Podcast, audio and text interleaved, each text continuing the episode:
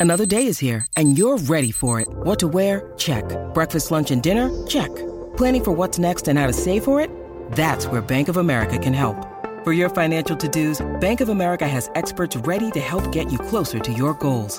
Get started at one of our local financial centers or 24-7 in our mobile banking app. Find a location near you at bankofamerica.com slash talk to us. What would you like the power to do? Mobile banking requires downloading the app and is only available for select devices. Message and data rates may apply. Bank of America and a member FDIC. This episode is brought to you by Shopify. Forget the frustration of picking commerce platforms when you switch your business to Shopify, the global commerce platform that supercharges your selling wherever you sell. With Shopify, you'll harness the same intuitive features, trusted apps, and powerful analytics used by the world's leading brands. Sign up today for your $1 per month trial period at shopify.com slash tech, all lowercase. That's shopify.com slash tech. Recording.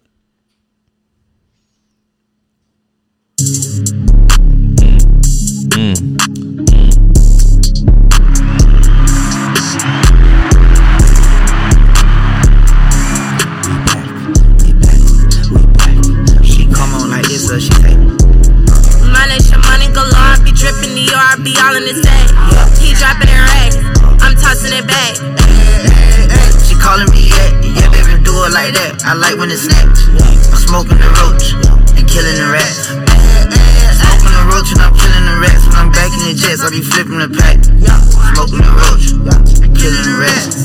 What do you doing? Everything I got, I took, and if I owed it, bitch, I paid it back. Ain't gonna face my left, ripping the scrap. Ain't no meat and Greek. When I see lil' butt, I'm ah, smashing up. Rubies on my teeth, I did the gold, I did the platinum. My little nigga say he see, ain't no surprise, boy, you your daddy's son. We back. That's right. The show that reveals how humble man. Big old fire, look like flame show thrower. that Pillsbury stays kid, hit pot, spicy build a spicy. for. We hit the Y, nigga be pulling Man on the tricks. internet, Jump out skateboard, Man, we bust internet lit, team fucking for the you grab today. stick. Go get Unfortunately, way Chris more. had Pen a and legal river, you got no obligation. hint. He had to Who the to driver jail. Every time it's a hit, they already guess him. Yeah, the sniper did. Now the nigga You know Chris leaving to always be hard at work. Right with it. being the kind of guy that's let's taking his right job real serious at the border. Money, So he your has to money be there. Be because dripping the yard, be all in the sack. It is what. He dropping it right. I'm tossing it back. he. I don't know how it She became a calling legal issue. yeah, yeah, baby, I do it like agree. that. I like when it's I'm snatched. talking about- I'm smoking the roach Oh, and killing the paternity. rats. Smoking the roach and I'm killing the rats. Yeah, he just a new I one. I don't even know if he found that one. I think they found that. Oh, really? Killing the rats. They called him. They was like, I got, I took, and if I owed it, bitch, I paid it back. Ain't gonna face my left.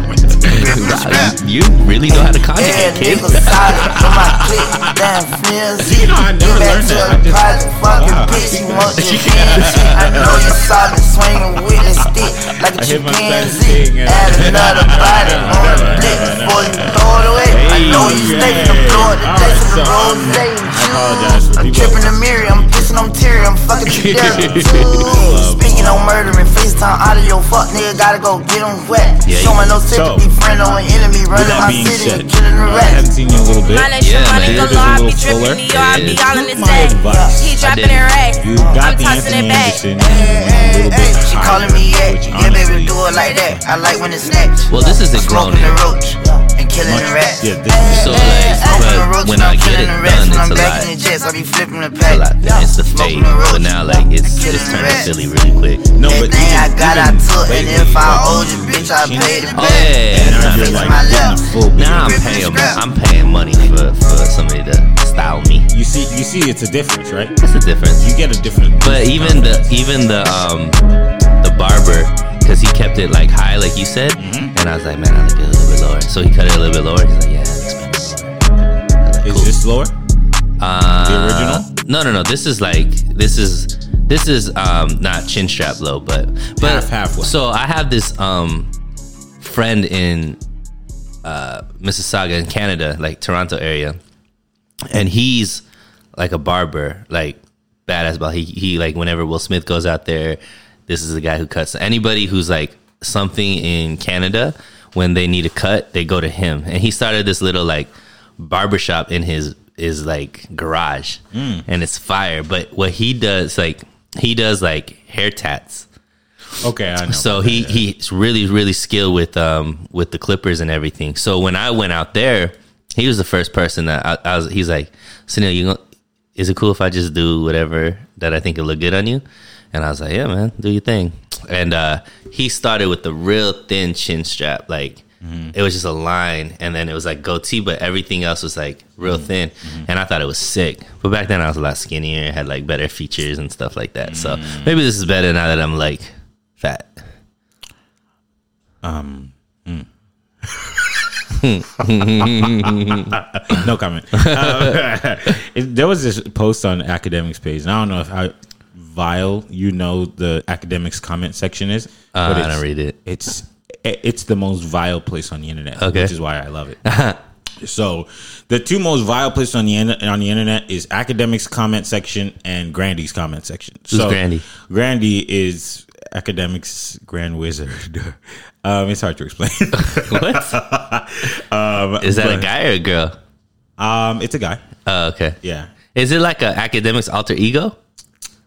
Um, no, it's like based off of Akademiks, and so the things it's so it's it's Oh. like a it's like a universe, but it's weird to explain because there's there's there's Grand Wizard Chat Nigga, there's Chat Nigga, there's uh Are these all on- on Twitch? No, these are on Instagram. Oh, are these like fan pages kind of thing? Oh man, okay, so Does he have anything to do with them? Yes, right? Oh, but he doesn't run them. Oh, okay, It- it- it's hard to explain because other people run it, but they create these pages that Akademiks promotes, Mm-hmm. and those pages make money through Akademiks, but Akademiks doesn't charge for it. He so just builds he's just helping people, helping people out, basically. Yes, but it's centered around Akademiks. Right, right, right. So, for example, like Grandy posts things that are Drake centric because Akademiks loves Drake. Yeah, And then I feel like that it was like a switch. I feel like he wasn't a- as hard on Drake's balls as he's been recently. No, now it's like excessive. It's 100% like too much, but it's also kind of like a joke. I thought it was because he finally he got Drake gave him the bag. I don't think Drake gave him the bag. I just think because he talks to Drake now, like he has a deeper connection with him. Gotcha. But uh, it's kind of a joke. Like, Oh, he's doing it on purpose. Yeah, like uh, okay, so Grandy posts. Somehow he turns everything into Drake, like it's this ongoing thing. Okay. And then yesterday, and for the past like three days, you you should read the comment section because it's funny, but they're all private pages, and you have to kind of be within the thing for him to accept you. Oh, okay. So, uh, And I'm not. yeah, It's- it- you can even like at this point, I feel like it's too easy to get confused. You Right. know, what, I'm already confused just like listening to you right now. So. But so he he like turns everything into Drake, and then the last few days you, he hasn't posted Drake. Right? He posted one time, but it wasn't like his normal way of posting it. And in the comment section, people are always like, "Oh my gosh, he's slurping for Drake and da da da, all this stuff." But then, but then he doesn't post Drake, and everyone's like, "Grandy, post Drake."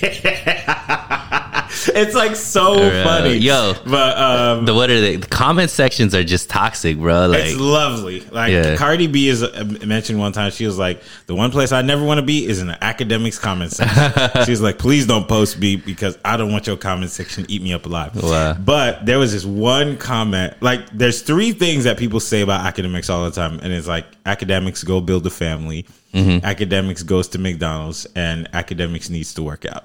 So those are like the three things: Uh-huh. The McDonald's, you're old, go get a family, and work out.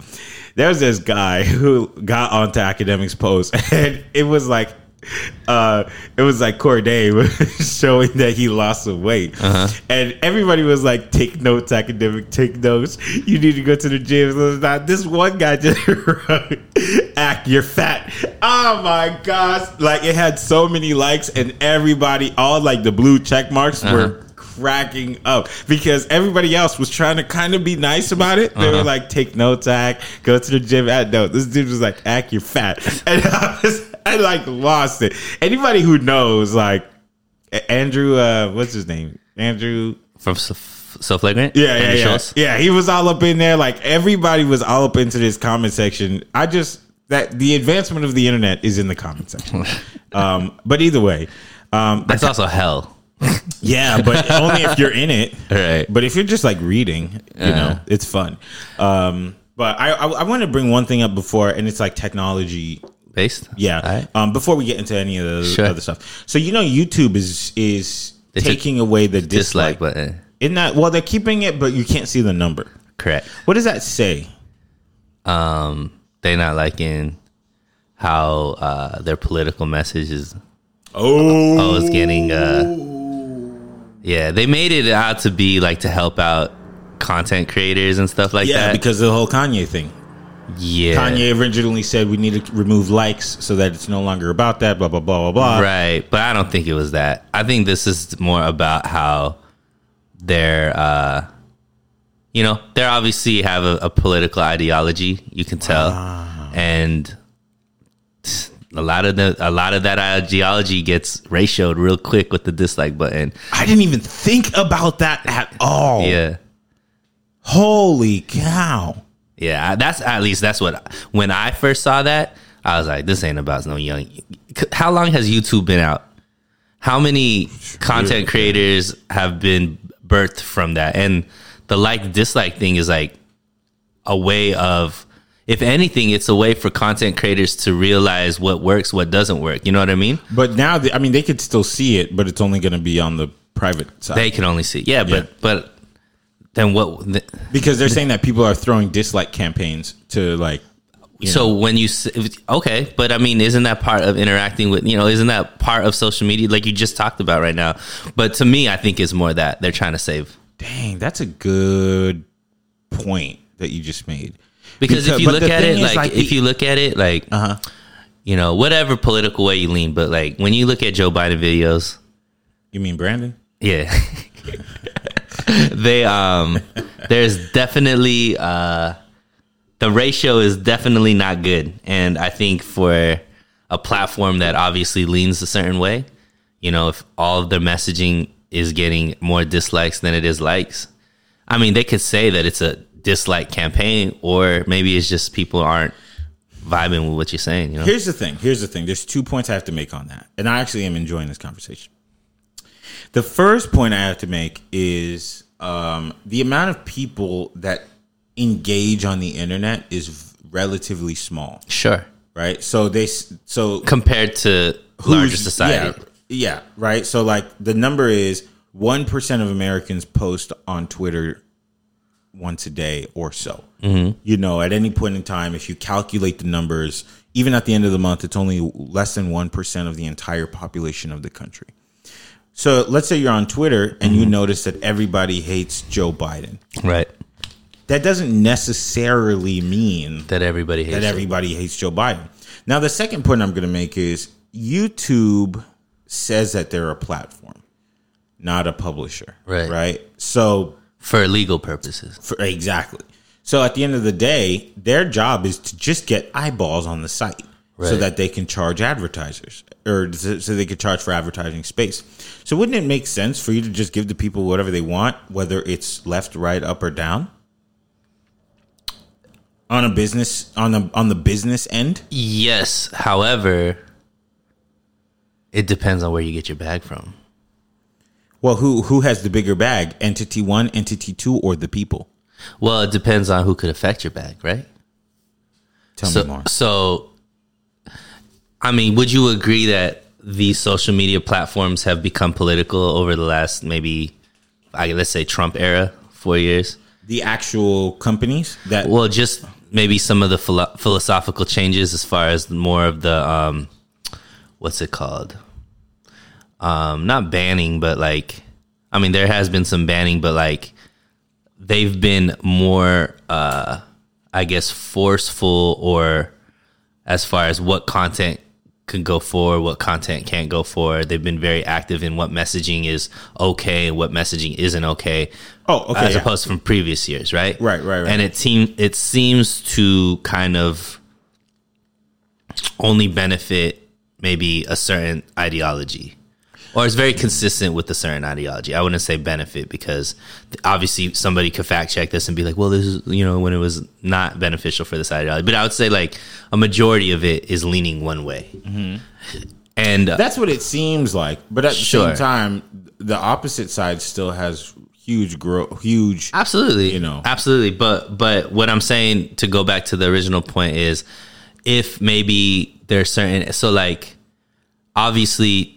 These social media platforms, one of the ways that they can bypass lo- legal ramifications or any kind of like um, any kind of like liability for stuff that happens on their platforms is uh, one of these laws that's on the books that causes them to be um, what you talked about instead of like a publisher they are just a A platform. platform. They're treated like the phone company right? If enough politicians decide that isn't the case anymore right that hey we uh then all of a sudden now they become a publisher where now they can be legally um i guess legally binded or liable for stuff that happens on their platform so if there's a certain entity that controls that, that is like, you need to do this, otherwise we're going to do that. I don't know if that's happening, but I'm just saying like this conspiracy that- theories. What's that called? 230 reform. Exactly. Because the thing is, at the end of the day, I feel like there's an enormous amount of pressure on creators to create things that they may not necessarily want to create. And it limits our ability of what we can show and what we can't. That was the purpose of the internet, right? So if you think about like FCC mm-hmm. back in the day when people were putting things on television, you know, back in the 50s, FCC requirement or whatnot said you can't have a married couple sleeping in the same bed. Was FCC all the way back then? Yeah, like re- there's always regulation, right? I thought it was big during like Clinton time. Oh no, there's always some form of regulation. Got you. So let's say even in the movies, Right. um, there was a rule that said that the main character, who is the hero, Mm-hmm. if they are a hero, they cannot be seen smoking cigarette. Right. right? So it's like things like that where it's like, okay, they understand that these things influence people, Right. You know, and they d- dictate culture and they do all that kind of stuff. So you think it's always from a genuine space? I think maybe it could have started that way, but the internet, I think, exists because because what started off as good intentions Right. turned into rotten soil pretty quick. So the internet, just like Bitcoin, and just like all these other things, are trying to stray away from regulation. Bitcoin is pure and it'll always be pure. Sure. I'll take that back. You can say that now until, Stop. but they're No. going to tax it. Never. They're taxing it. Yeah, but that's only because of Brandon. Sure, but Brand, there's always going to be a Brandon. Mm, maybe There's not. always gonna be a Brandon. There's always gonna say like, oh man, we need to talk about this with the Elon Musk situation. Did you see just what happened right Oh, now? I saw that. With I Bernie? saw, yeah, yeah, yeah. He's I saw hilarious. that. Elon Musk is my favorite billionaire of all time. Of all time. There's not another billionaire that I think will ever be what Elon Musk is. What about Bernard Arnault? But let, let's let's finish up on the YouTube thing. What did you think about the dislike button? I, so I didn't think about the political end. How did But- you feel at, about it as someone who's in that creator space Right. So I, I think um and also seeing the business side of things? I, okay, so let's start on the creating part. So originally, YouTube used to be able to allow, allow people to rank their videos by stars. Yes. You know, five stars, three stars, two stars, and I think they got rid of it in 2010. And you have to recognize that most people make a decision based on reviews, Right. right? Because What other people think? yeah, and and it's and it's understandable because for a long time you could buy something and you have no clue what you're going to get. Right. So if you have a barometer for what is what what's coming up, that helps you shape a decision. Mm-hmm. So that's why movie review critics are somewhat important. Or Yelp or or, stuff like- Yelp yeah. or Facebook reviews. Are, reviews mean like somebody else took this risk and it worked out or it didn't work out. So let me just be careful. Mm-hmm. So I think that when you get into the YouTube space, like one of the most disliked videos on YouTube is a Justin Bieber baby, baby, baby video. but like, does it deserve that? Probably not. you know what I'm it's saying? It's also been viewed a billion times. Exactly. So I think I think that like at the end of the day, when it's all said and done, people deserve some form of understanding of what they're getting into. Right. YouTube trades time for money. So when I get on YouTube, I'm spending my time to watch something. And you when you when you get on YouTube, like you're not only watching something for your pure entertainment. I think you do that on Instagram, you do that on Facebook, you do that on uh, TikTok, but on on YouTube, people are looking up how to do things. Like it's a search engine, Right. You see what I'm saying? So, yeah, let's say you're like how to fade my own beard, you know, and then you have a plethora of videos in front of you of everybody who's trying to teach you. The way that you know which video to watch is this one has a lot of views, and not only does it have a lot of views, it has a lot of thumb thumbs up Right. versus versus the thumb down. Right. So I'm going to spend my time on this because other people took their time to do this. So to me, I was like, I don't necessarily think it's fair that you could just see like everything is good, and it's like what, you know, gi- give us some kind of something to let us know, like, I think it also hurts the content creator because at the end of the day, like you said, uh, these content creators are getting paid based off of subscriptions, based off of view hours and um, interactions, right? And even if it's a negative campaign, quote unquote, like t- YouTube is saying, the fact that people are engaged, even if it's a negative way, No, so they're saying it's like a bomb. So uh, let's say you're trying to, you made a post about the 49ers, and then another person who's similar to you tells their fans, who maybe they're like uh the Cowboys, they tell their fans, get on Sunil's video and bomb it with dislikes. Yeah, and I think that does happen. I mean, that definitely does happen. But uh but at the same time, you also even if it's a bunch of dislikes, it's still people that are going to the page and that means they're aware of you and stuff like that. I don't know how much it hurts like in the algorithm and all this kind of stuff. If anything, I think that it should just YouTube should have done something to the algorithm versus just take away the button. You know what I mean? Like maybe dislikes aren't as important to the al- algorithm.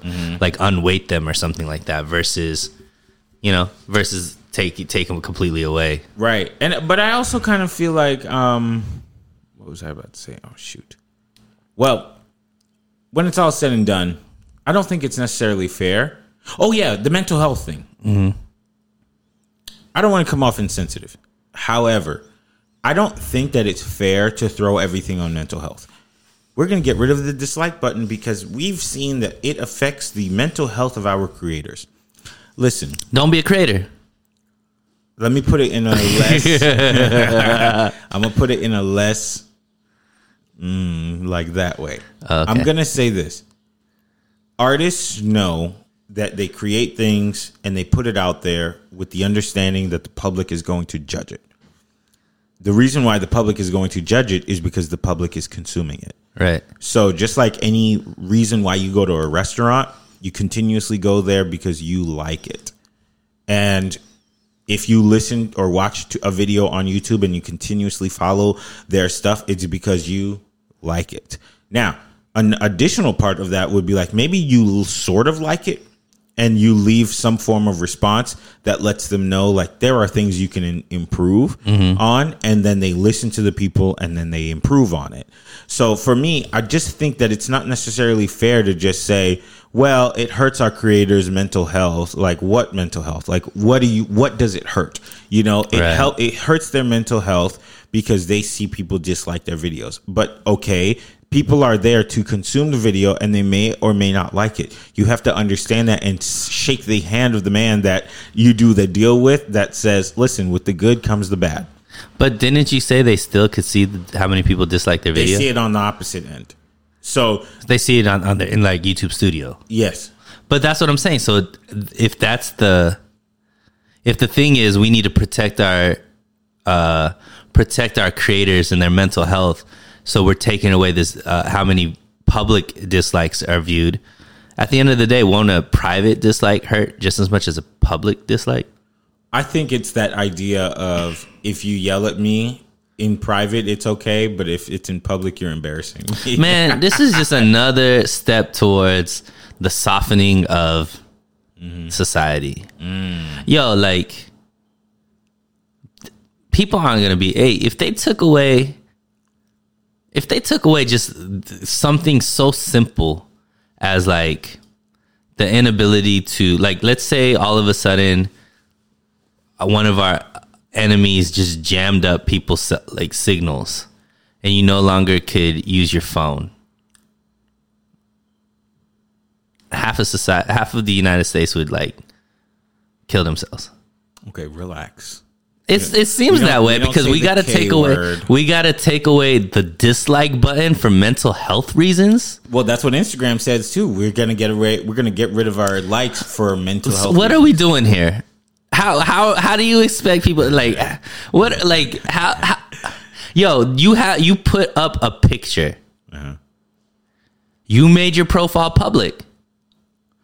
Okay. There's a reason why you made it public instead of private. You want more eyes on it. Uh-huh. But now you're gonna get upset if people if you don't like the way that people envision you. Well, you had a couple of choices. One, you could make your profile private and only allow the people that you want there to be looking that are gonna give you positive feedback and like your pictures and slide in your DMs and all that kind of stuff. What if they just remove the likes in general? Like no more likes. I mean, then what are we like? I, I don't know that inner. Look, if we're trying to, if if they're trying to pivot and make these social media platforms different, and maybe that's what they're trying to do is like, look, whatever these used to be is like whatever you are used to, get over it because we're not gonna do it that way. But it's the reasoning behind it that I'm like, this is stupid. Like mental health reasons. Get rid of your apps. Get rid of Instagram. Get rid of YouTube. That'll save a lot more mental health than anything else, right? Because Well, yeah. at the end of the day, it's these. Uh, it's the addiction to these social media platforms that's causing the mental health issues, not a dislike button. I'm gonna tell you this though. There there are people who say like social media ruins lives and stuff. 100%. But- No, no, but but I'm gonna have to fight back on that. I, I know the self accountability stuff. Yeah, because ultimately, like You have the choice to not look. uh, uh, uh, the app doesn't do anything to you. Sure. you do something with the app. However, what and I'm I think that people are destructive to people. I get that, but what I'm saying is when the social media platform is coming out saying we are trying to make it easier on our creators' mental health. You want to make it easier, and you want you really care about mental health. Get rid of your app. You know if what you really should do cared now about that. with your cold heart, Yeah, they should have a dislike comment section. they should dislike the shit out of this, and I'll look at it and I will smile every single time because you know what? I'm not soft. Oh, okay. With that being said, we're gonna come back to our regular conversation after this break. This episode is brought to you by La Quinta by Wyndham. Your work can take you all over the place, like Texas. You've never been, but it's going to be great because you're staying at La Quinta by Wyndham. Their free bright side breakfast will give you energy for the day ahead. And after, you can unwind using their free high speed Wi Fi. Tonight, La Quinta. Tomorrow, you shine. Book your stay today at lq.com. When you need mealtime inspiration, it's worth shopping Kroger, where you'll find over 30,000 mouthwatering choices that excite your inner foodie. And no matter what tasty choice you make, you'll enjoy our everyday low prices, plus extra ways to save, like digital coupons worth over $600 each week. You can also save up to $1 off per gallon at the pump with fuel points. More savings and more inspiring flavors make shopping Kroger worth it every time. Kroger, fresh for everyone. Fuel restrictions apply. Hey, it's Kaley Cuoco for Priceline. Ready to go to your happy place for a happy price? Well, why didn't you say so? Just download the Priceline app right now and save up to 60% on hotels. So, whether it's Cousin Kevin's Kazoo concert in Kansas City, go Kevin, or Becky's Bachelorette Bash in Bermuda, you never have to miss a trip ever again. So, download the Priceline app today. Your savings are waiting. Go to your happy place for a happy price. Go to your happy price, Priceline.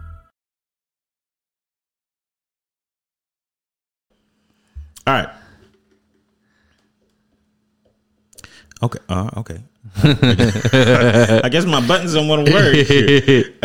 I think you un unclicked it. I unbuttoned it. yeah. Okay. Oh, I see what I did. Hold on. Hold on. Here we go. B. Hey, you got a Chris voice on there? That, that's for Sean. That's trash.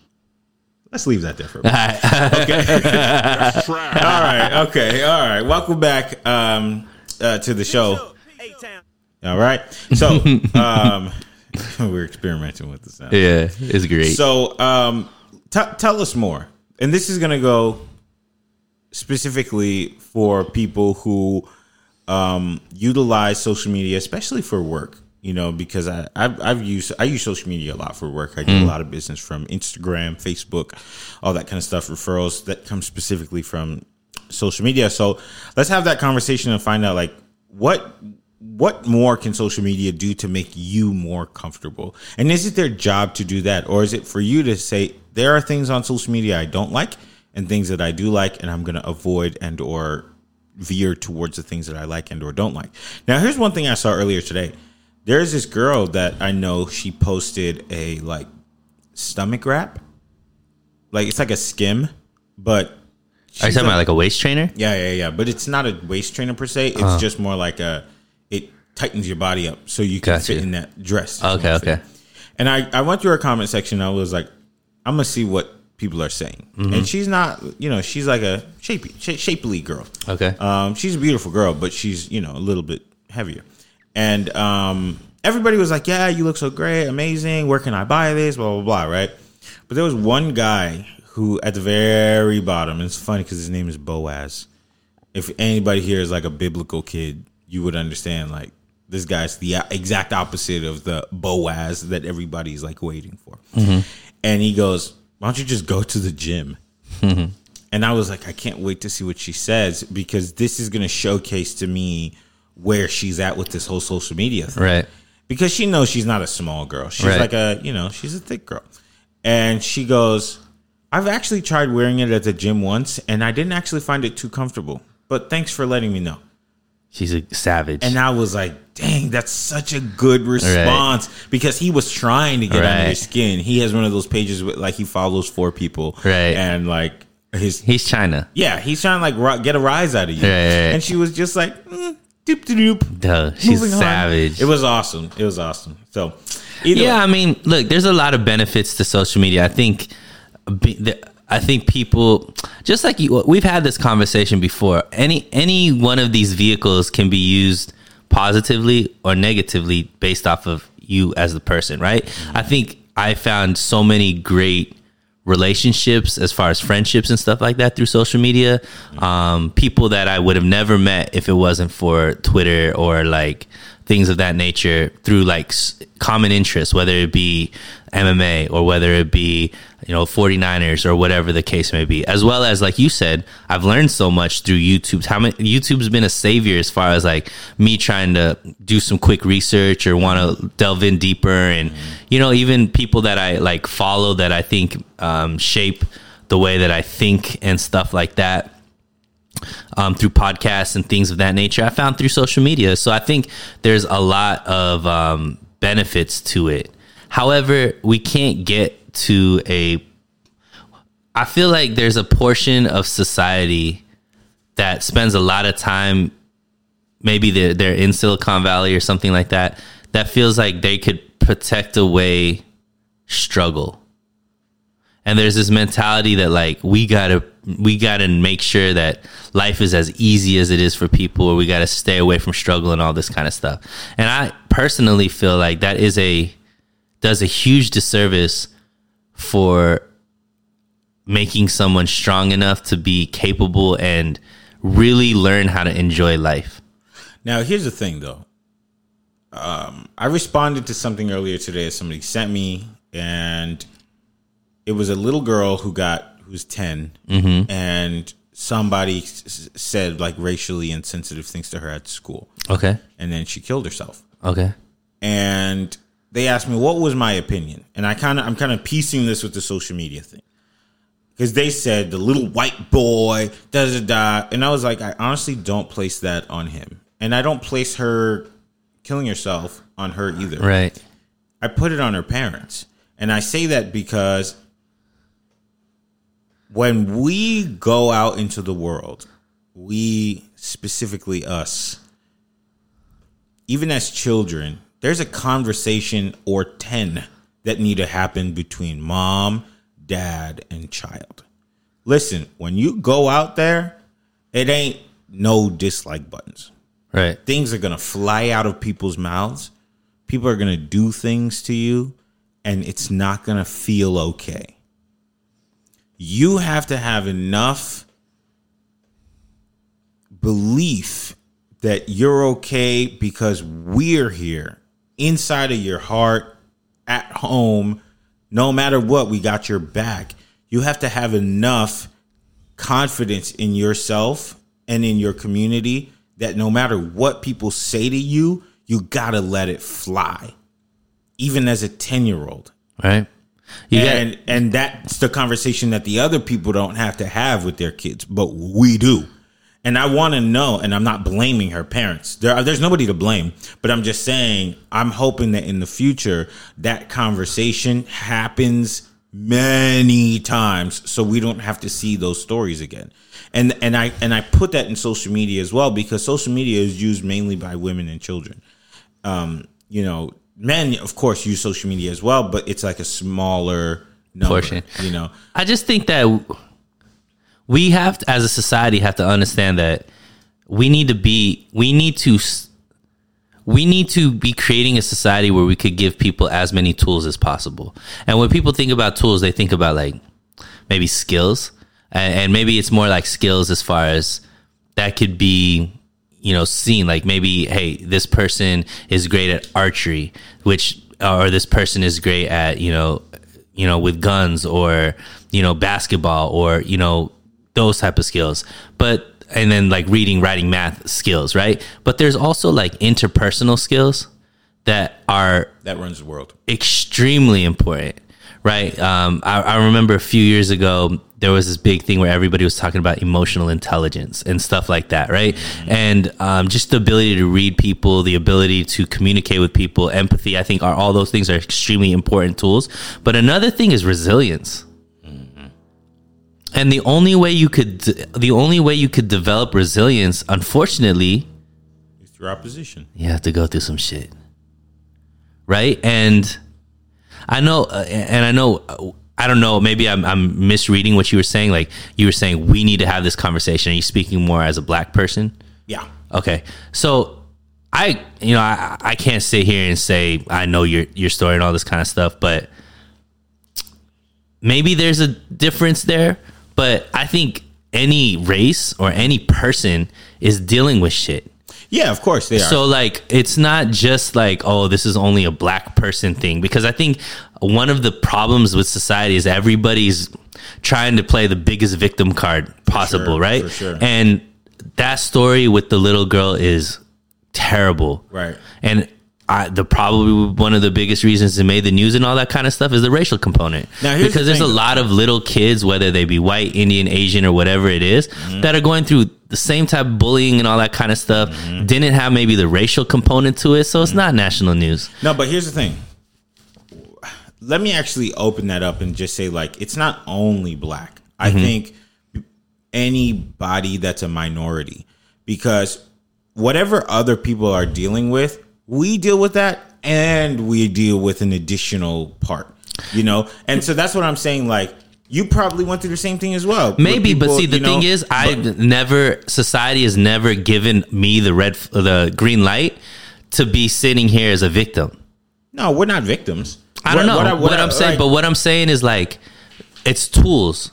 Like maybe a white kid doesn't have to deal with the racial component, Right. But maybe they're getting bullied for another reason. They're not strong enough. They're not like so. What what I'm saying is like at the end of the day, it's tools. You're right. The conversation about a support system needs to be had. The conversation about hey, this is temporary, and uh, whatever is going on. Well, what I'm saying is like temporary as far as the feeling you have because you can develop a way Mm-hmm. of not having to feel that way again if we look at it with the right perspective. Right. Because there's this kid, his name is Young Na, N A A H, I think. And there's this video, viral video of him where he was talking like he's in a car and his mom is recording him. And he was like, I was at school today or something, and there was a kid, and he's like, I was wearing filas because I like the colors and all this kind of stuff. And the kid was making fun of me because I was wearing filas and I wasn't wearing Nikes or Jordans and all this kind of stuff because filas, I guess, are a, like a cheaper brand of shoes. Mm-hmm. And he's like, he he's is a black kid, mm-hmm. and he's he he says, and I told the kid, I was like, "Why are you making fun of my shoes?" He's like, "What I'm wearing right now doesn't even matter." He's like, "What matters is what's in my head."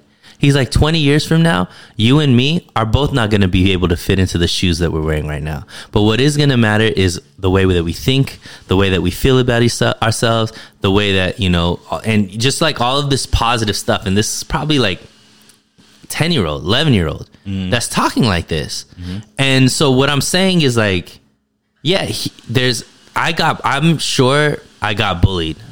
I could think of maybe two instances where I got bullied, but I also know there was very few times that I let it affect me because I had so much other stuff going on and I probably had great um, support from my parents and great conversations with them and stuff like that.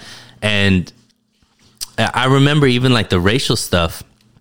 I've been called terrorist before. I've been called all kinds of things because you know I'm kind of like ethnic fluid, depending on what people like see me as and all this mm-hmm. kind of stuff. But I can never truly say that I felt ever a victim of racism, and I don't think it's because if other people were in my shoes, would it feel like they were a victim of racism? They probably were like, "Yo, that was some racist shit that you had to deal with." But for me, it's like I look at racism like I look at any other asshole. It's just an asshole that's in ignorant and all these kinds of things. Like the what makes it what gives that power is me feeding into it. Now, here's the thing. I think that you are coming to this realization as a 38 year old man, right? But hold on one second. Sure. I think it is easy to say that when it's it's not your reality. So first, I have to say the word victim. I have to I have to like redefine it because right now victim has kind of a negative connotation of like you like sometimes people don't think that victims are truly victims. And here's what I will say to that. Um yeah, you could be a victim of X, Y, and Z, right? But that, but what happens to you afterwards is is the true realization of the event, right?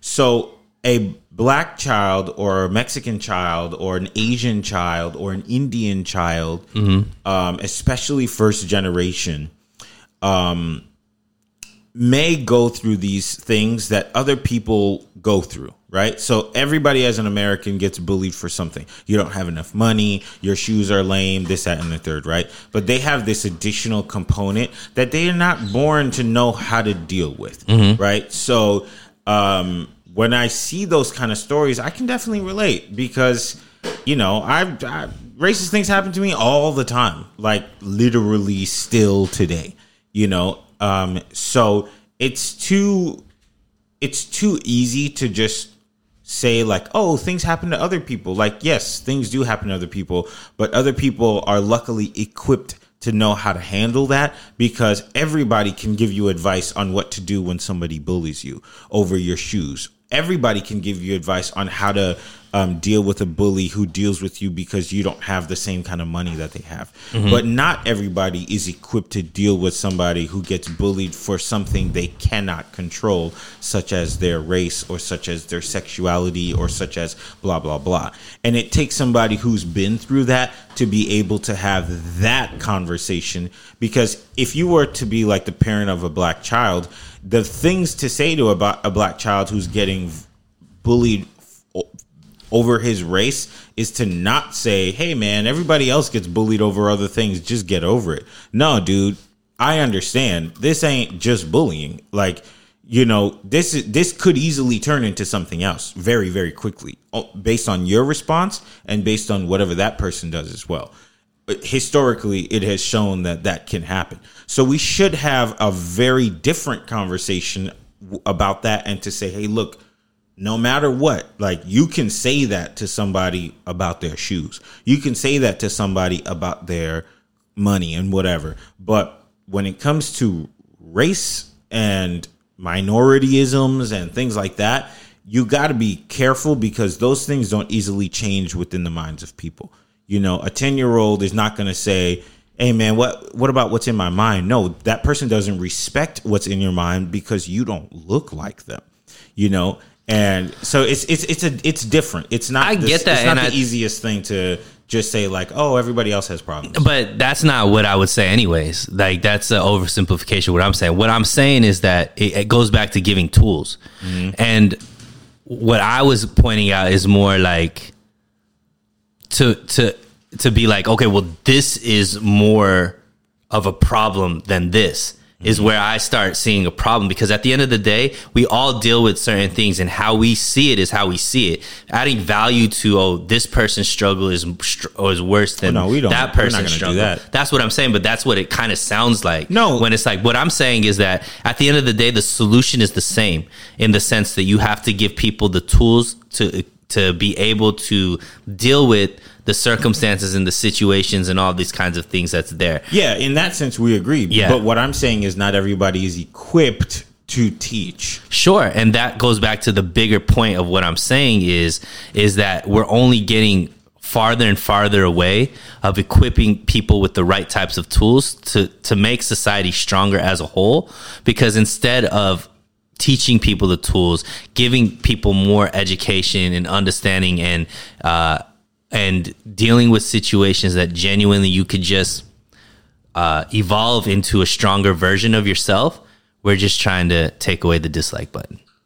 We're trying to make it easier to live versus let us give, let us make people stronger. Right. We're just trying to make it an easier place to live versus um, making people elevate themselves to become better versions of themselves. And that's where I think is a larger scale thing of why maybe sometimes I come off as insensitive, maybe sometimes I come off as the dick or the asshole. It's because I Well, you can't be both. I can't be the. um, but but what I'm saying is like uh, I believe strongly, and I see people becoming weaker, and it hurts me because I know that their life isn't going to get any better. Like there'll always be a problem, and until you have the tools to deal with that problem, you can't just have this whiteout that you're just gonna erase all of these problems. Let's let's figure out a way to have less problems. No, let's figure out a way to get stronger Right. to where these problems don't affect us, or we have the tools to be able to overcome them very quickly. So what? So my point is this is actually more nuanced. My point is to say, not everybody could teach you how to do something, Mm-hmm. right? So you don't go to aeronautics school at a swimming lesson. Sure. You see what I'm saying? Right. You have to go to the right people. And what I'm saying is um the struggles that you deal with the your mentor has to have already experienced them. Sure. It has to be very specific help. and not just experience the Kelby, also be able to articulate it in a way Yeah, yeah. that it makes sense. Because I For think sure. there's certain people that have experienced certain things, Yeah. but either they haven't come to the right understanding of how to deal with it, or they don't know how to articulate in the right way to Right. be able to teach somebody, right? Because a lot of people have experienced things and handled it in the wrong ways and think that it's the right way to handle things. You know what I mean? for sure. So that's also a problem too. That's why I'm saying like it's about tools. It's about, and I, I agree with you. And let's let's even get it. Let's even make it smaller to the school, right? Because a lot of these things are happening in school or with student like maybe they're happening online but it's with people that you go to school with and stuff like that Mm-hmm. that's why there needs to be i think a lot more diversity in who teaches at schools Mm. because if there's only one train of thought that's like let's say just for example let's make life easier. Let's remove all of these struggles as much as possible to to make it a safe space for students or whatever it is. which i do think that there's a value to that. But there has to be people in that same campus is like look there's never it, there's no such thing as a safe space in this world. It's never going to get to that point because at the end of the day human nature and whatever the case may be let's teach these people these tools. Let's teach them how to deal with this type of stuff. Let's teach them how to um how to contend against these type of challenges and stuff like that. So i think that's important to go back to your point is like yeah you have to have the you have to have um, representation, I guess is the word, or people that can articulate and teach in the right way that aren't just like, let's just erase problems and try to make it Yeah. a utopia, which No, and and we have a unique situation on our hands. You know, most other countries are not built in a way where They have to deal with yeah, problems. this doesn't this doesn't matter. because in most other countries everybody's similar and or the same. Yep. Um, but here we have a unique issue, and I don't. I also don't think it's fair to be so upset about things without coming with a form of solution. Right. Only because this is not something that other people have had to deal with before, and the United States is a very young country when it's all said and done. Mhm. Right. And we have a unique set of problems that require new ways of thinking and new ways of being tolerant and new ways of being patient and new ways of teaching and all that kind of stuff. Um, so it, it's it's a it's a good problem to have because once we solve it, the next generation is going to have a better life. You know, um, and it may not be easier, but it could it will be better. I don't think it could be solved on a national basis. It's going to be solved can be. individual basis. That's the root. So Yeah. the seed is individuality, Right. And your neighborhood. It's important to have, and I, I don't like when people say this word because it's overused, but you have to have a sense of community where people think similarly, Right. and everybody is re- ready and willing to train the next group of people to think in a evolved way of a similar of the similar manner, Right. something that fits the time. Um, so once you do that, things spread. You know, with migration, with immigration, with all those things, people and their ideology will continue to spread and grow throughout different areas, and then you have unity. And once you have unity in area one, unity spreads into area two and all the way through area fifty. So that that's kind of where I am at the moment. And it's a good conversation that comes off of something as simple as the dislike button. Right. Because I do I don't think that they should get rid of it. I think you should just keep it. With the good comes the bad. With the yin comes the yang. And uh don't be so quick to think that removing um difficulty creates a life of no Peace. difficulty. Right. If anything, it makes it harder, I think. Um, but yeah, I mean, it's interesting. I think that it, it, like you said, it's a, we started this off of a, a dislike button, but I think we both think it's a larger microcosm, I guess, of, of what's going on or the way, I guess, social media and, you know, that entity uh, is viewing life or moving towards. So it, it's, it's, um, it's great. And i just think that like i don't know. I think that it's uh, it's something that we need to we need to as a society decide uh, maybe that's one of the struggles right now is just like deciding you know uh, how easy do we want life to actually be right so like um I'm sure everyone's going to say extremely easy. well, I, I forgot who. Some I just recently heard this quote. It was somebody who's um, successful, right? So it was something like um, my dad didn't have. Um, my dad walked to work every single day, Mhm. And he's like, "Nah, I drive a- around in a Lexus." Don't be telling on your dad. He's like, no, this is not me. This is like the, the Okay. guy's quote. And then he said, my my son is gonna drive around in a Mercedes. Mm-hmm. His son is gonna drive around in a Lamborghini. Mm-hmm. His son is gonna be back to walking. Mm-hmm. And he was like, the what what the reality is is people be, people become successful that have dealt with struggle. Yeah. And the easier and easier we make our children's lives or the next generation's lives and all that kind of stuff, it goes back to where they become so soft that they end up losing everything. Right. And um, that's something that I think people don't understand. And when when you see, and I mean, it always goes back to politics, but there's like a certain faction, I guess, like the progressives, far left, and all this kind of stuff, that are just like, you know, we we gotta, you know, uh, kind of like uh, what's it called, um, make it evil. Successful people are extremely e- evil and all this kind of stuff, and then you know, going down to where we just need to make life so easy. And you know, I have friends that are like, you know, the whole point is to make the next generation's life easier and easier, which I do agree with, but not to only to a certain extent. Because at a certain point, the reason why certain people are successful is because they had to just figure it out and, and get there. If we stop helping if we get take away uh, the ability of people's ability to figure it out i think we make them weak and eventually there's going to be a problem that they're not going to be able to solve because they have they don't know the tools to do that That's true. and so that's why I think as a society we have to like balance it because I I don't think it should be it's like where people don't have food to eat and stuff like that.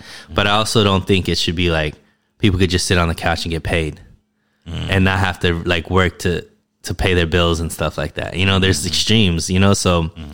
that's where I think uh we as a society and that's the argument that I think is happening overall is like where as a society do we want to fall? And it all starts with the dislike yeah. I mean, these are seeds. You know, Right. like I think that the more seeds that are being planted, the future grows a different type of tree. Mm-hmm. You know, so um, Ooh, that was a bar. Say that again, Kelby. I mean, look, go back and play. Press, You're such asshole. press rewind. uh, he forgot already. You don't even remember. Okay, so I'm gonna, let, us jump into this real quick. So the other day, before he did the Twitter poll, Elon Musk actually did My favorite go billionaire. through the whole SEC thing to sell like a couple billion dollars worth of his shares in uh, Tesla. Okay, so but then he does the Twitter poll, which is like obviously for entertainment. What was it?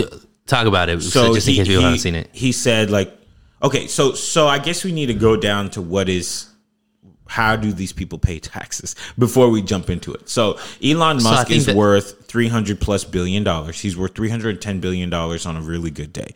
Okay, So you skipped the whole part. I won't. I'm I'm, Okay, I'm okay. giving you back. Okay, okay, go, go, go. So Elon Musk is worth about three hundred and ten billion dollars on a good day. I don't know what happened in the last two weeks, but his the stock prices went up and they stuck. Right.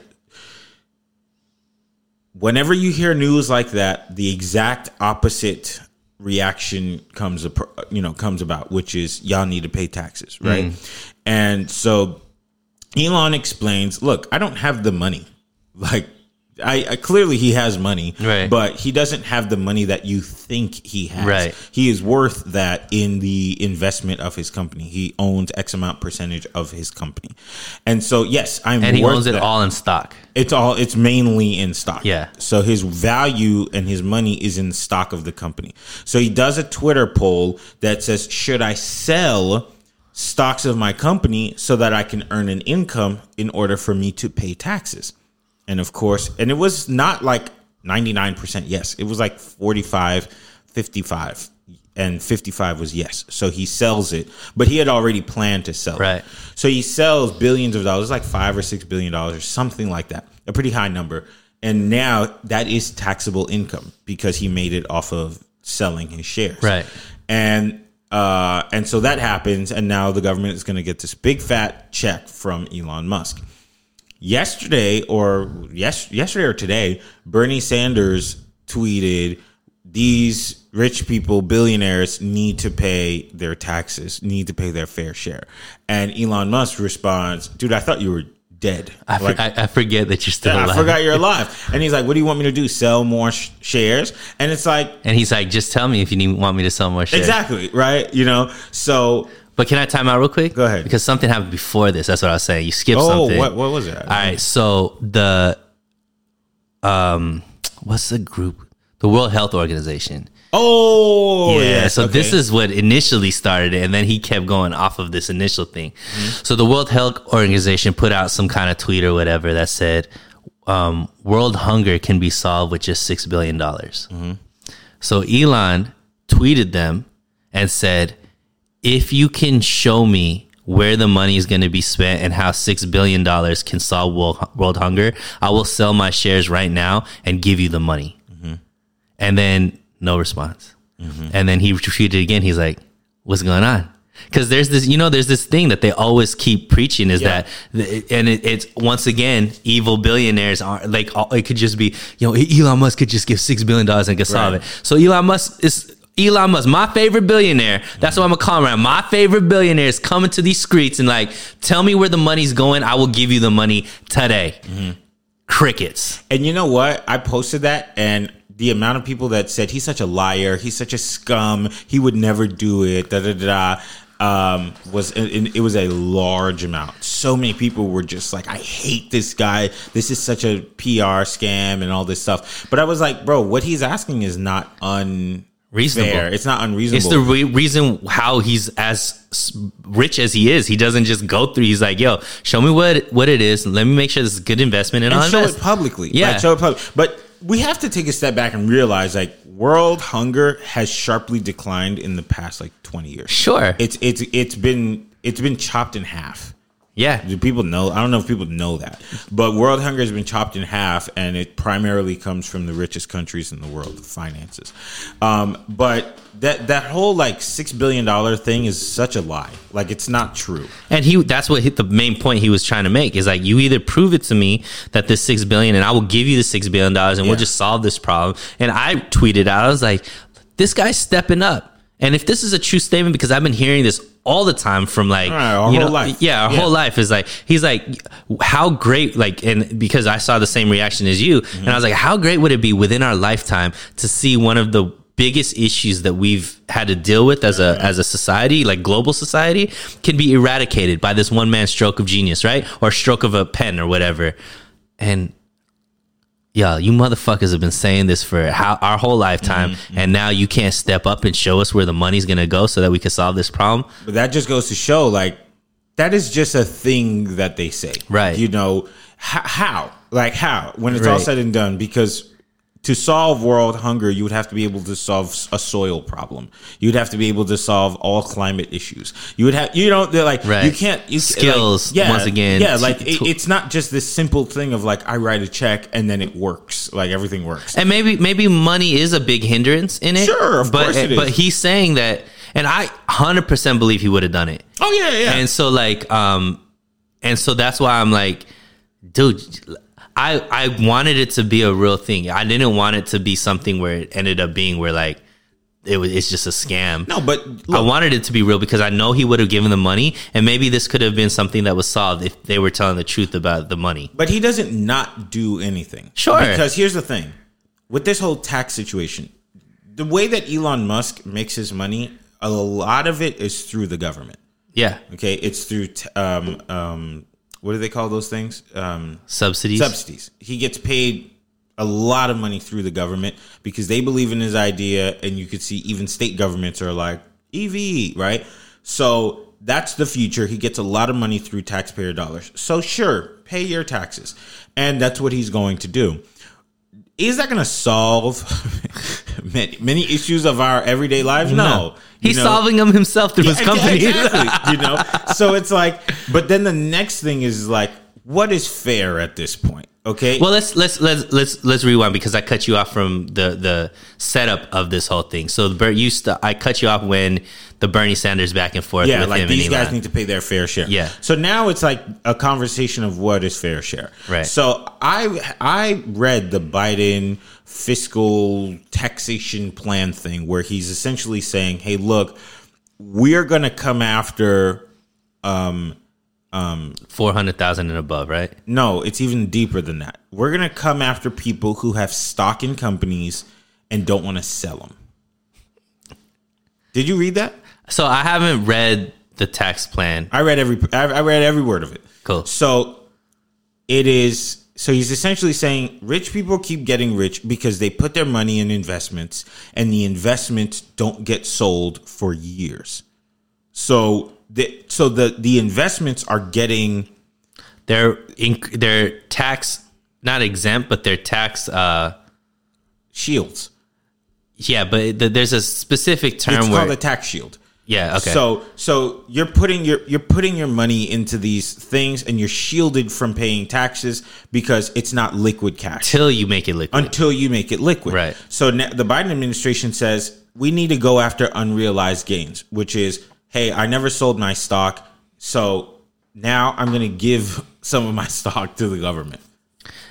Talk about why that's dumb. So the, the first reason why that's dumb is because how many times? What? what oh my goodness! I'm about to get hot. Okay, so I think first people have to under, under have to understand what is investing. Right. Okay. I talk about this all the time because people think that they throw their money into things and it earns money somehow and then they get a profit. Right. And this is where I had a little bit of beef with Bitcoin and these like cryptocurrencies because it is not traditional investing. Correct. And so traditional investing is I found a company and or companies and I read their mission. I am familiar with their personnel and I think that what they're doing will solve a problem for a long time. Therefore, I'm going to invest into it because once they win, I win. Right. Okay, mm-hmm. That is the in, in the ultimate idea of investing. And when you invest into these companies, it helps them accomplish their missions faster or more efficiently, or in a smarter way, or Right. with whatever. because So- they need funding. Exactly. And as a part of getting the funding from you, they give you a piece of the of profit. pie. Exactly. Right. So, so it's difficult because now you're essentially saying these rich people are funding companies that are offering people opportunity. Right. And you're saying, well, I need to get a piece of your funding, which is debt, by the way, Right. and debt shouldn't be taxed. But we're going to take money from the top because top people are investing in things that affect the bottom. So if we take the money away from the top, what happens to the bottom? Worse.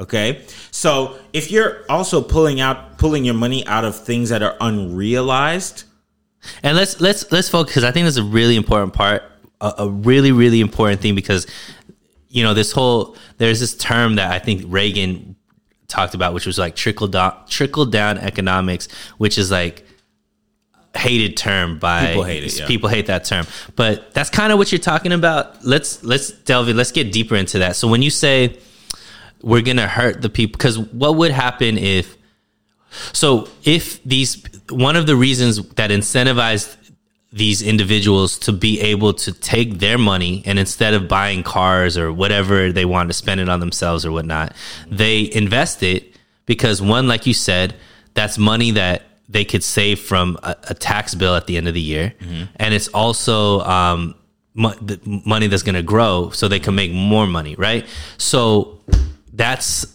their benefit, right? So we incentivize that yeah.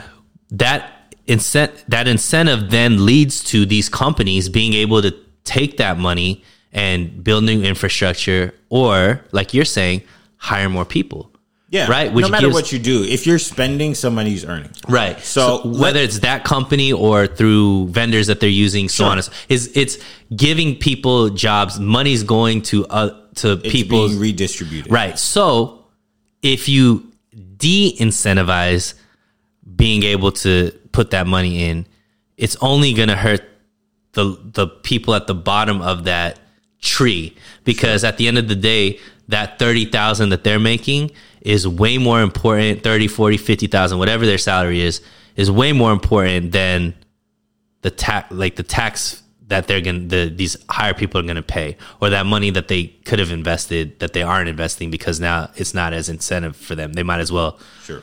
So I'll put it to you else. this way. First of all, and I and like I don't want to get in trouble for saying this, but I don't think that any company needs to be taxed. Zero, none. There, it shouldn't exist. And I posted something on my story the other day that said, "Should pastors be allowed? If it were up to you, should pastors be allowed to be very wealthy?" Now, I never said that you needed to be wealthy from pastoring or reverending or doing clergy work. Just in general, if that is your title, are you allowed to be very wealthy? I said yes You said yes. There was a very small group of people that said yes, but they had caveats. But most of the people said they don't pay taxes. And I said, um, why do you think that? Church. And I said, yeah, sure. A church is called a nonprofit organization, just like the ones that you support. right They don't pay taxes either. However, the people that work there that do. makes salary have to pay They income pay tax income tax. sales tax So the amount of people who are I'm talking about middle-aged people, right 50 plus, who responded to me in this very angry way said, "Wait a second. They pay taxes?" I was like, "Yeah. yes. unless they're in texas florida or nashville Yeah, they pay income taxes." They don't. Uh, uh, right. I'm saying, Yeah. though, for, but yes, if in the states where that is a thing, they pay it. Right.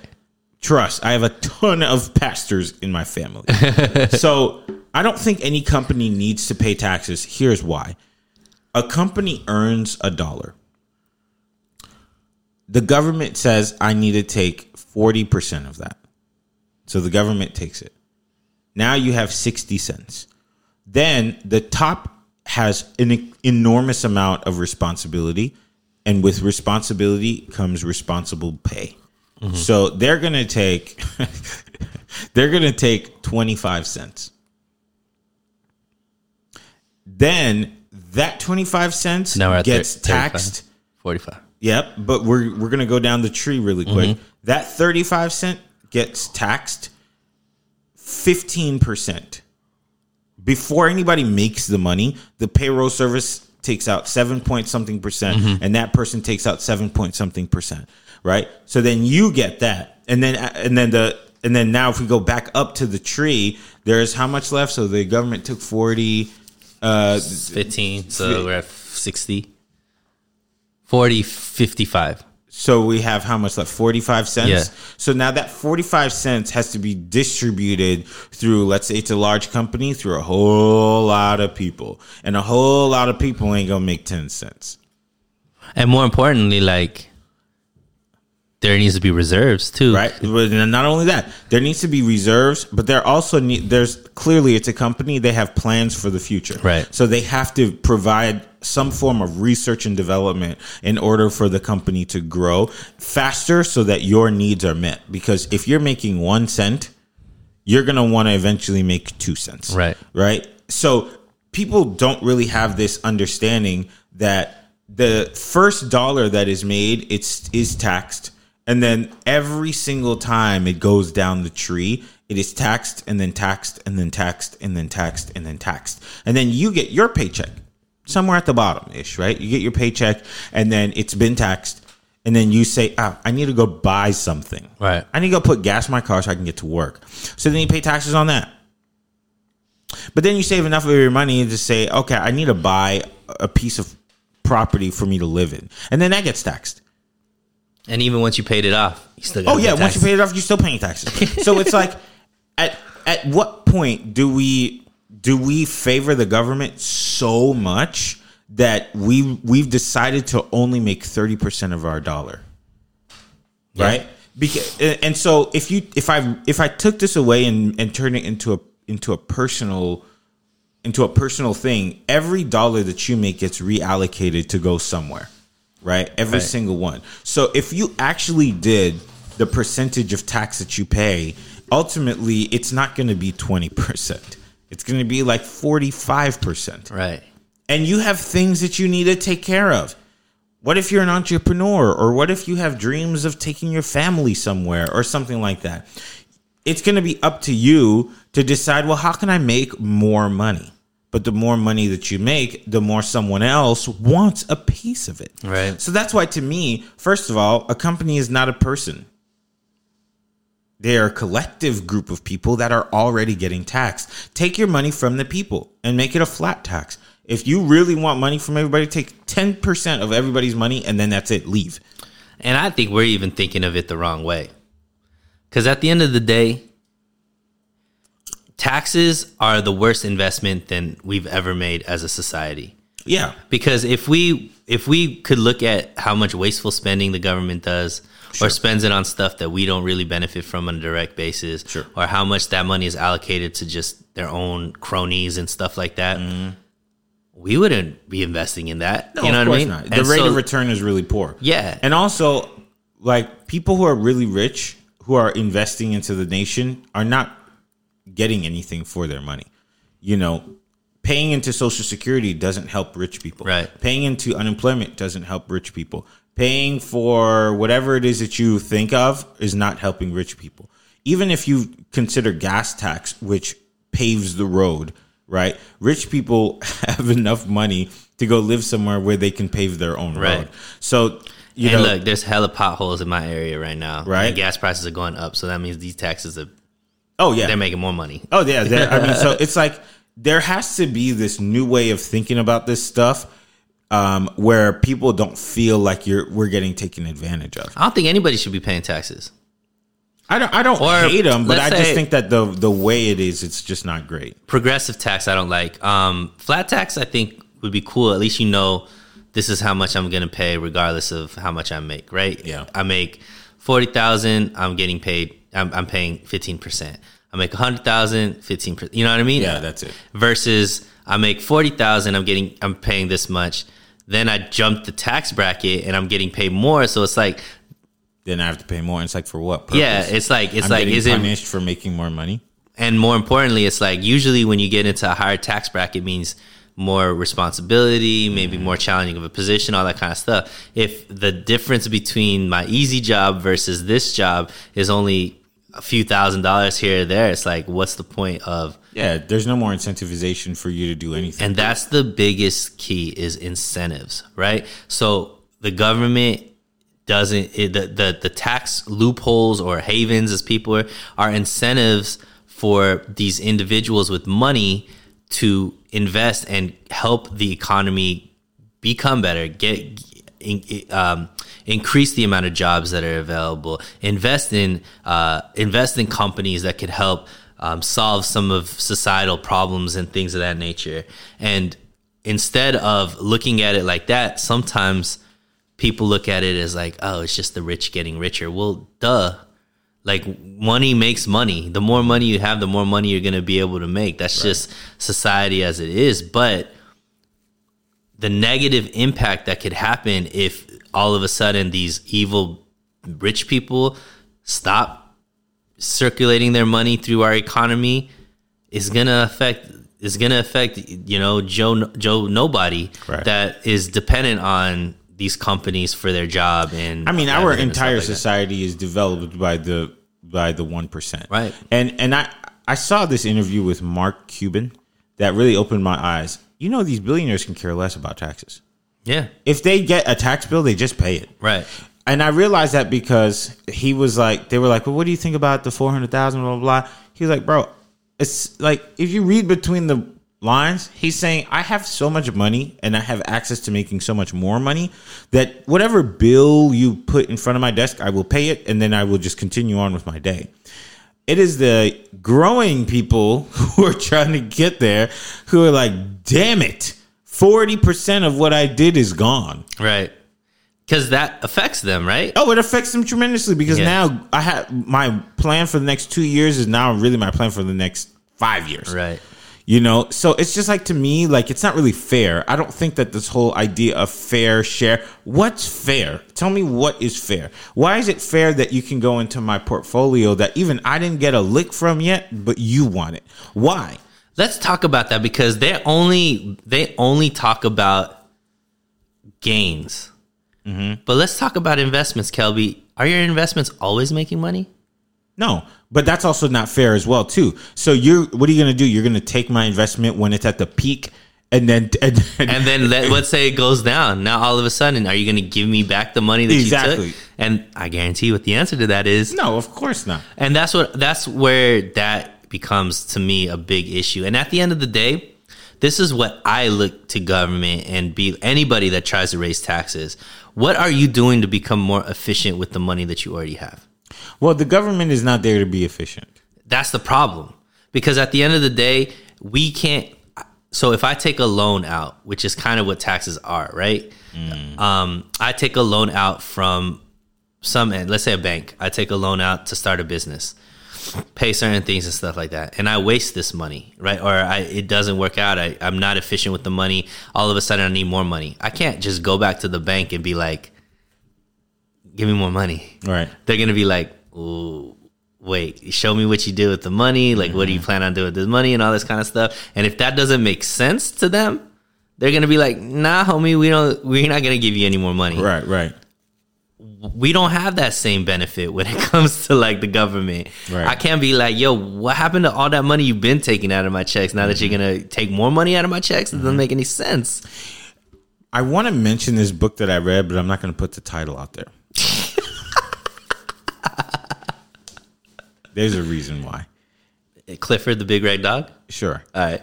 So they talk about um, this project that the city was trying to, to make, and the city is in New York. Okay, so the city of New York is trying to make this project, and I'm not going to give too many details, but they're trying to make a project, and it's taking an exorbitant amount of time. Uh-huh. And because they don't have anybody who like knows how to do this thing, they just have people who know how to like, oh yeah, let's do this. Let's hire anybody who does the job cheapest. Now, the funny thing about the government is we want to, first off, the people who are spending don't care because it's not their money. Right. Right. That's the first thing. The second thing is they have this illusion like, let's, whoever's the lowest bidder will get the job. But then that lowest bidding person gets the bid, starts the work, and then says, I got this other job that's paying me much no, more. no, no, no, Oh. no, no. They say, you know what? When we did our analysis, we didn't see this. That's going to cost an extra million dollars. When we did our initial analysis, we didn't see that. Mm-hmm. That's going to cost an additional four million dollars. Right. And this whole thing was like the inf- the inflation of the price over years and years and years and years was crazy. And so then I learned this other thing. So the government, do you know that the government okay, let, let me take a step back because I'm now I'm now I'm excited. do you know that there are companies that create uh, cement for roads that the cement and whatever could last over 20 years, I did know that actually. right? Yeah. But the government will not hire those people to fix the roads Tell me why. because it is efficient. And if the roads don't break and crack and need fixing every four to five years, guess what happens? They don't have jobs Right. for people. And so I had this conversation with this guy yesterday. Oh man, he tells me capitalism is so evil because it is the idea that there is endless growth. And I said, that has to be the most ignorant thing I've ever heard. And he said, why? And I said, because every company has a mission statement. What that means is once you accomplish the mission, it's over. Let it die. That's why the whole bailout thing was a little bit weird mm-hmm. because that wasn't a problem for people anymore. Therefore, they're no longer a solution. The infinite growth is the fact that more people exist. That's the infinite growth. When more people exist, people have problems. When people have problems, they desire a solution. When somebody uh, uh, real realizes that people need something, they sell it to them. So I kind of see both sides of that argument because what you're saying is accurate. What he's saying is accurate too. Uh, hold on. I'm saying he his mindset is that he thinks that one entity and one product will endlessly grow. I'm not saying that. I'm saying that everything has a life cycle. Sure, but what I also see where you're right, but I think what he's talking about the evil e- evilness of capitalism is sometimes some of these or um these companies, let's say They big pharma, problem. big not only create the problem, let's say big pharma, right? And what you just talked about with the cement? There's more money in there's no money in the solution. There's no money in, or less money in um, the solution. As much, let's say big pharma, they they could have a cure for cancer, but they once they come out with the cure for cancer, the problem becomes then it's cured. Sure. So now they can't make money where more money is off of treating. Sure, I understand. So that. that's where I think he's coming from. But what you're saying is is that yeah, they can make the cure and then that same company then can go cure something else, right? They don't have to necessarily whatever that mission say can't let's just use cancer. They come with the cure for cancer and then they're like, "All right, we solved cancer. Now let's focus in the meantime we're making all this money off of off of the cure for cancer. We can use this money to start focusing on sure. something else." Which is what happens. Right. But Well, I, I, I- no, that, that's what happens. Uh, um, that's what R and D is. You know, like Sure, but what know, I'm saying is But but I, I think that strays away from the idea of infinite growth. Right. You know, like you can only dupe people for X amount of time. Like you can only dupe people to saying like I don't know how to do this for X amount of time because trust, if cancer gets cured, there's going to be cancer, the Michael Jordan variant, in a week, and then they're going to not know how to do that too. You know, and coronavirus definitely taught us that if there's something that they want, they about to figure it out. Right. Okay. But my like when I asked him, I was like, "What do you mean by infinite growth?" He was like, "That one company is expecting to exceed their profits every quarter," and I said, "Well, will, will that company change anything? Yeah. Are they expecting to sell the same thing and grow forever?" And he's like, "Yeah." And I'm like, "That's, That's- the ignorant part." Yeah, that's not true at all. because that that doesn't make any sense. Yeah. like uh, um, what you're saying is essentially the iPhone four should have been the last iPhone, or actually, honestly, the iPhone one should have been the last Right. iPhone because they're just trying to sell the same thing over and over and over. Right. and that's the misconception that people have. Infinite growth just means that ultimately there's infinite people. Right. Infinite infinite problems. Infinite people creates infinite problems. Right. Designing infinite infinite solutions. That doesn't mean that a company won't end. They will. Honestly, Microsoft shouldn't exist anymore right. because they've their mission was to put a computer in every house in the world. And there's a, there's a computer in every house in the world. Right. So Multiple. yeah, yeah. Uh, I'm counting phones. I'm counting Yeah. all this stuff. Yeah, that's you what I'm saying. Multiple. So, so, but guess what they did? They changed their mission statement. Right. They're no longer chasing after that mission because it's mission accomplished. Right. So that that's the thing where I think like people need to change their mindset of like, yes, the evils of of capitalism to me is is giving people using inhumane methods to give people what they want. Right. Right. Cutting all the corners. You know what I mean? Exactly. You know, like I hear it all the time. Like education is a scam. Sure, ish, ish right? It yes, you don't want dumb people walking around, but at the same time too, like education exists because the government gave these schools clear the the clear opportunity to just charge however much they want. Right. Now, I always say I don't know how much it costs to charge a school, so I'm not going to make an ignorant statement to just say like it doesn't cost that much. I don't know, but what I will tell you is the school does give you what you want, mm. Mm. Mm. and you don't ever put the blame on yourself True. for that. I went to school and I studied acting. I had no business. I had no business demanding that I get a degree to learn Shakespeare, which most I can't remember today. Right. But I will tell you what, I wanted it. Right. Guess what I did? I got it. There's an old statement that says, be careful what you wish for because you just might get it. Yep. And I think that's a societal thing where we have to start because I think it's changing now. But when we were coming through school, it was like you either get a degree or you're not going to get a good job. You know what I mean? And and like Now we have to ask, like, what degree? Like, that's what I'm saying. Now I think people are starting to realize that it's not just having a college degree, right? There's certain degrees that are extremely important. I think mm-hmm. Obviously if you're a doctor, Yeah, you better be degreed up, right? You're an engineer, it's things like that. But like for me, even like econ, like I could have learned all that. Like whatever I'm doing right now at the job I'm doing, I didn't need no degree for it. But I, could think have that learned you should have had a better plan. That's what I'm saying. Yeah. that's what I'm saying. So Because there's somebody out there who utilizes their econ degree on a daily basis. That's what I'm saying though. That's the part of education that isn't talked about that's starting to be talked about now. Yeah. Because a lot of people can I don't think right out of high school everybody's ready to go to college. Mm-hmm. You know what I mean? Maybe you need to work a little bit and figure out what your um, holes are. Mm-hmm. And then you can utilize school to plug those holes, right? Mm-hmm. So uh, you learn work ethic, you learn the power of a dollar, you learn all these types of things versus just going into school, taking all of this debt, you know what I mean? And then like kind of how you did with your your MBA, right? Mm-hmm. So that degree I think is probably you look at it and it's like that's a very valuable degree, but it happened after you worked for a little bit and realized, okay, I'm running this business.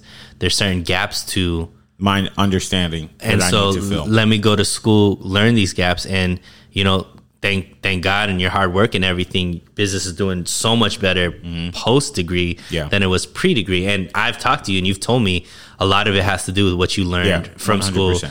I won't so like, lie about that. yeah. So I mean, I look back at me. I definitely shouldn't have gone to college right out of high school. I wasn't mature enough. I didn't know what I wanted to do and all that kind of stuff. Uh, uh, unfortunately, for the type of um, culture I come from, there was not an option, right? It's just like you're going to school, right? And so, but I think I could have benefited a lot from maybe either going to a trade school or just working. And from working, I would have been a lot smarter with what I would have done with that degree. You know what I mean? Um, you know what? I I think like some of this has to do with guidance from home. So there was somebody who was just here recently, and her son is 17 Mhm. And I said, "Well, what does your son want to do in a in a year?" And she said, "I don't know. I've never talked to him about it." And I said, "How many other kids do you have?" Three. Okay, you have three kids. This is your youngest one. I said, "What are your other kids doing?" And she was like, "I'm not really sure." And that was like, "Okay, are they in school?" She's like, "Yeah, one's in school. I'm not really sure what she's studying. We just like go to school." And I was like, "Can I talk to your son?"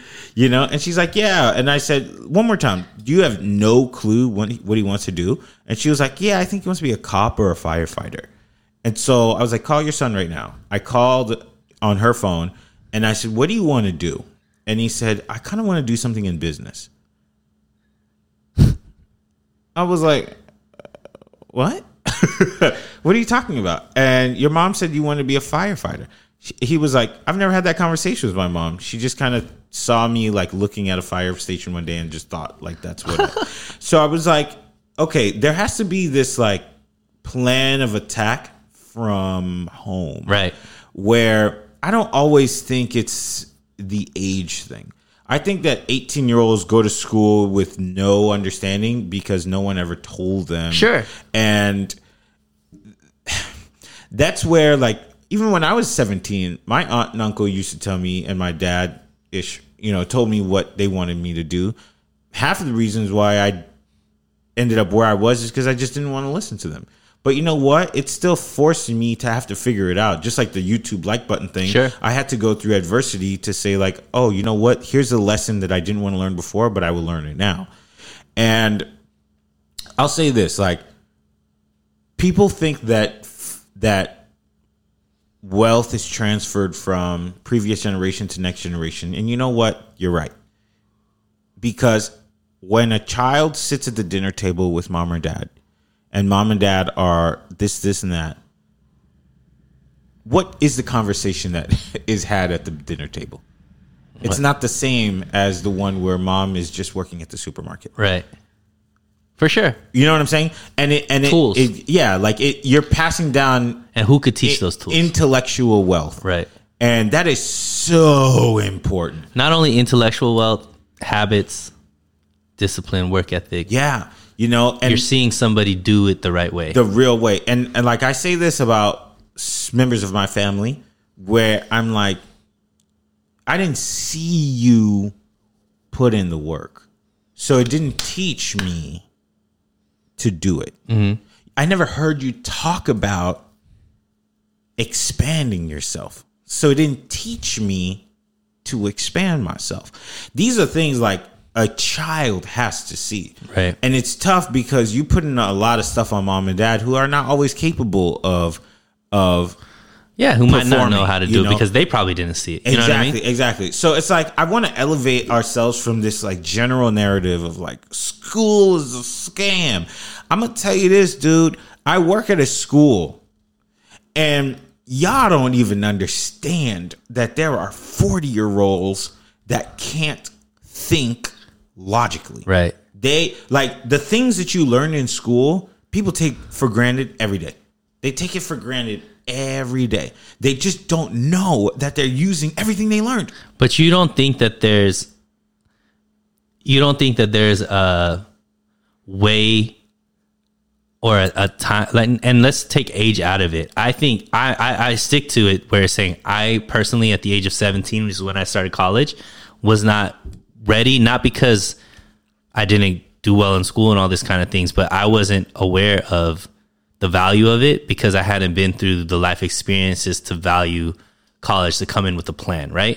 And but I do think that wouldn't school be more effective, like you said, if people came in with the plan or understanding what they want to gain from school? Yeah, for sure.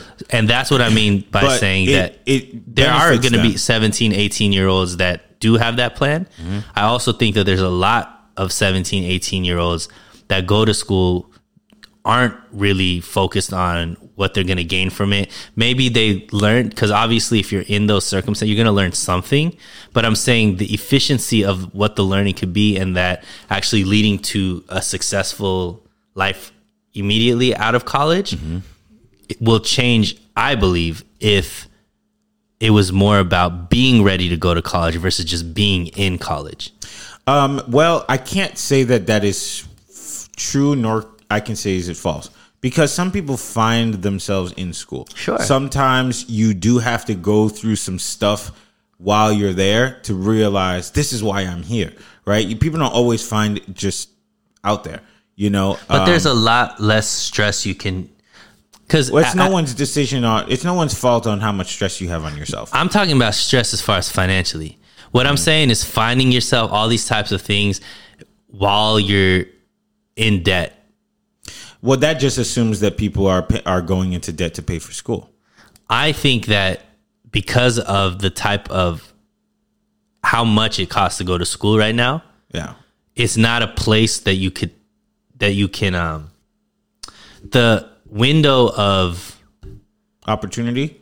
or I guess like of it to not just opportunity because like I said if if you if you are around swimmers and you're in, in swim school whether or not you want to be a swimmer or not you're going to learn how to swim most more than likely right Okay. but if you want to be a swimmer and you're you value that swimming school, you're going to be a better swimmer because you're going to take it more seriously and all these types of things because that's what you want to do and want to be in.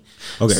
So what I'm saying is finding there are you you will find benefits from going to school regardless. What I'm saying is if you end up coming out of school $40,000 in debt, it could be minimal gains that you got compared to the amount of money that you spent. You For could be a lot more efficient if you were going in with the right mindset. Like I said, Mm-hmm. I I don't know. I'm just let me just ask you. Mm-hmm. Your undergrad degree or your graduate degree, which one was more expensive? My undergrad degree. Because of the years? No, because it was a private school. Oh, okay, got you. But the benefit from your undergrad degree versus the benefit of your graduate degree, what would you say the value's at? Um, I, I've, I, I'm not a normal person.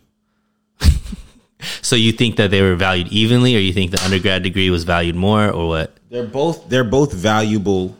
But if you had to put like a monetary value on it, It's hard to say that because there are people that went to my school and are and and have the same bachelor's degree as me and are doing extraordinarily well. but that's them. I'm But talking that- about that's what. I'm saying. It's a nuanced thing. It's, But- I can't say that. But you're you're you're you are absolutely proving my point.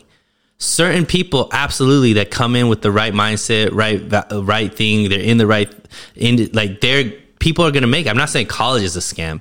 I'm saying the individual that's going in. So, for example, my degree, right? Yeah. I'm sure there's people that I went to school with that are in the same degree as me that did wonders with it and are making like Yeah.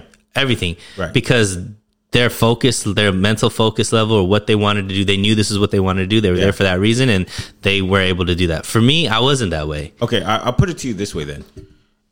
You and I both have a degree, and our outcomes are somewhat similar. Mhm. When I moved to LA to go get my bachelor's degree, I had a plan written, Mhm. and it was a long one. I had a well over a hundred page plan of my life, okay dictated of what I'm going to do with my degree, and da da da da. da. Sometimes things don't go according to plan. Right. Okay, we're not all Richard Williams. However, at the time, I pursued what I wanted and I got it. So that it's not fair to say, and even when I was in school, they would tell you, look, whatever you do is dependent on yourself. We're just giving you the skill for you to have the opportunity. Right. That this doesn't determine that you're going to get it. And no matter what degree you do, like I have a cousin who is a month away from graduating from med school, and he did that in the 90s. and he never became a doctor. Um, so, and And I have another cousin who passed the bar, never did law a day in his life. Um, so it, it does come down to personal decision, Sure. personal uh, responsibility. And I and I've never gotten a job because I have an MBA. I put that out there. I've never gotten a job because I have an MBA. Um, but I'm different. Like I'm, I'm. My goals are different. You know, it- somebody can come to me and say, "Hey, I'm the head of blah blah blah because I have an MBA." Okay, but my my story is different. So what I'm going to say is the value is determined sometimes not necessarily on what you get for it because what you get for it is dependent on you. Yeah. Now, here's the thing. And and we do have to stop because we're at 110. Okay. Post break. Okay. So we're almost at 2 hours. Gotcha. So I developed a plan for my students. I hear this all the time. Like it's too expensive, blah blah blah blah. And um that's not true all the time. I developed a plan with my students who are low income. I have 50 year old students that have never made more than minimum wage in their life, ever. And I said, This is how you guys get a four year degree. First, we create the plan. Then we look at the cons, we look at the comps, we look at the pros, we look at the price. I developed a, a plan for my students to get a four year degree that they can pay off while in school in an affordable way. And it exists and it's not a secret. And I did it for so many people. And I have students that graduated from my program and got a certificate and are going to get their bachelor's degree and are already in the process and are cash flowing it. So it comes down to like who is giving you just like we go back to our initial conversation of like who's giving you the gems, right? Somebody has to have gone through the mistakes to tell you don't make those mistakes. Right. And for me, I only know this information because I took a hundred thousand dollars out to learn Shakespeare and said, okay, when I have my kids, I'm gonna tell them don't do that. Right. But in order for me to say don't do that, I have to tell them what to do. True.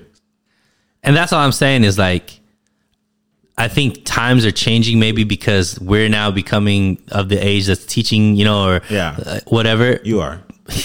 Okay. Um, but uh, what was I? What was my train of thought? Oh, what I'm saying is, I think our generation, it was more like this is the only route, Right. And I think now it's starting to change, where it's like that's not the only route, but if this is going to be the route, these are the things that you need to be focused on. Yeah. While you're taking this route, it's not just get a degree and all of a sudden you get a great job. You know what I mean? So it's like that's where I think it's just changing. And I, for anybody that's listening, you know, there's different paths, there's different avenues. Like Kelby was saying, just reach out to the people that are in the type of industries or the type of lifestyle that you want.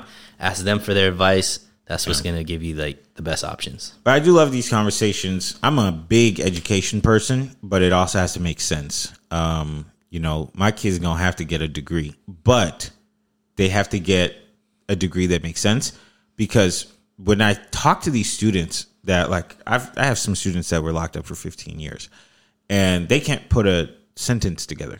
Like they cannot think critically for themselves. Well, they did put a 15 year sentence together. Sure. Oh boy. but I, I think about like I think about that stuff. Like there are people who are walking around who can think critically and are using their their education maybe not in the ways that they expected, but they don't know that their brain has been reformatted and you're able to think a different way than other people are. And I've learned so much from working with people who are just in need of education Mhm. and have never had anybody a believe in them. They've never had anybody give them any tools or guidance or anything like that. So not to say like, oh, my kids need to get a degree or whatever. If you want to run an HVAC company, that's fine. But learn something about business. Learn Right. something. Learn something. But the the additional part will be you're gonna have to cash flow it. You're gonna have to pay for it while you're doing it. And luckily, I'm dad, and I will teach you how to do it. And education isn't also uh, only about university and getting a degree. No, sometimes it's just like the advancement of our culture. Appre- apprenticeship, internships, Yeah. just learning from somebody that's already doing it. Like if I'm if I'm gonna be a plumber, um, it's probably better to go learn from a plumber than go to get a four year degree in, you know economics to become a plumber. You know what I mean? That doesn't make Right, any right. sense. And there's plumbers. I haven't met a poor plumber. Let me just put it that way. That's that. LB. Yo, that-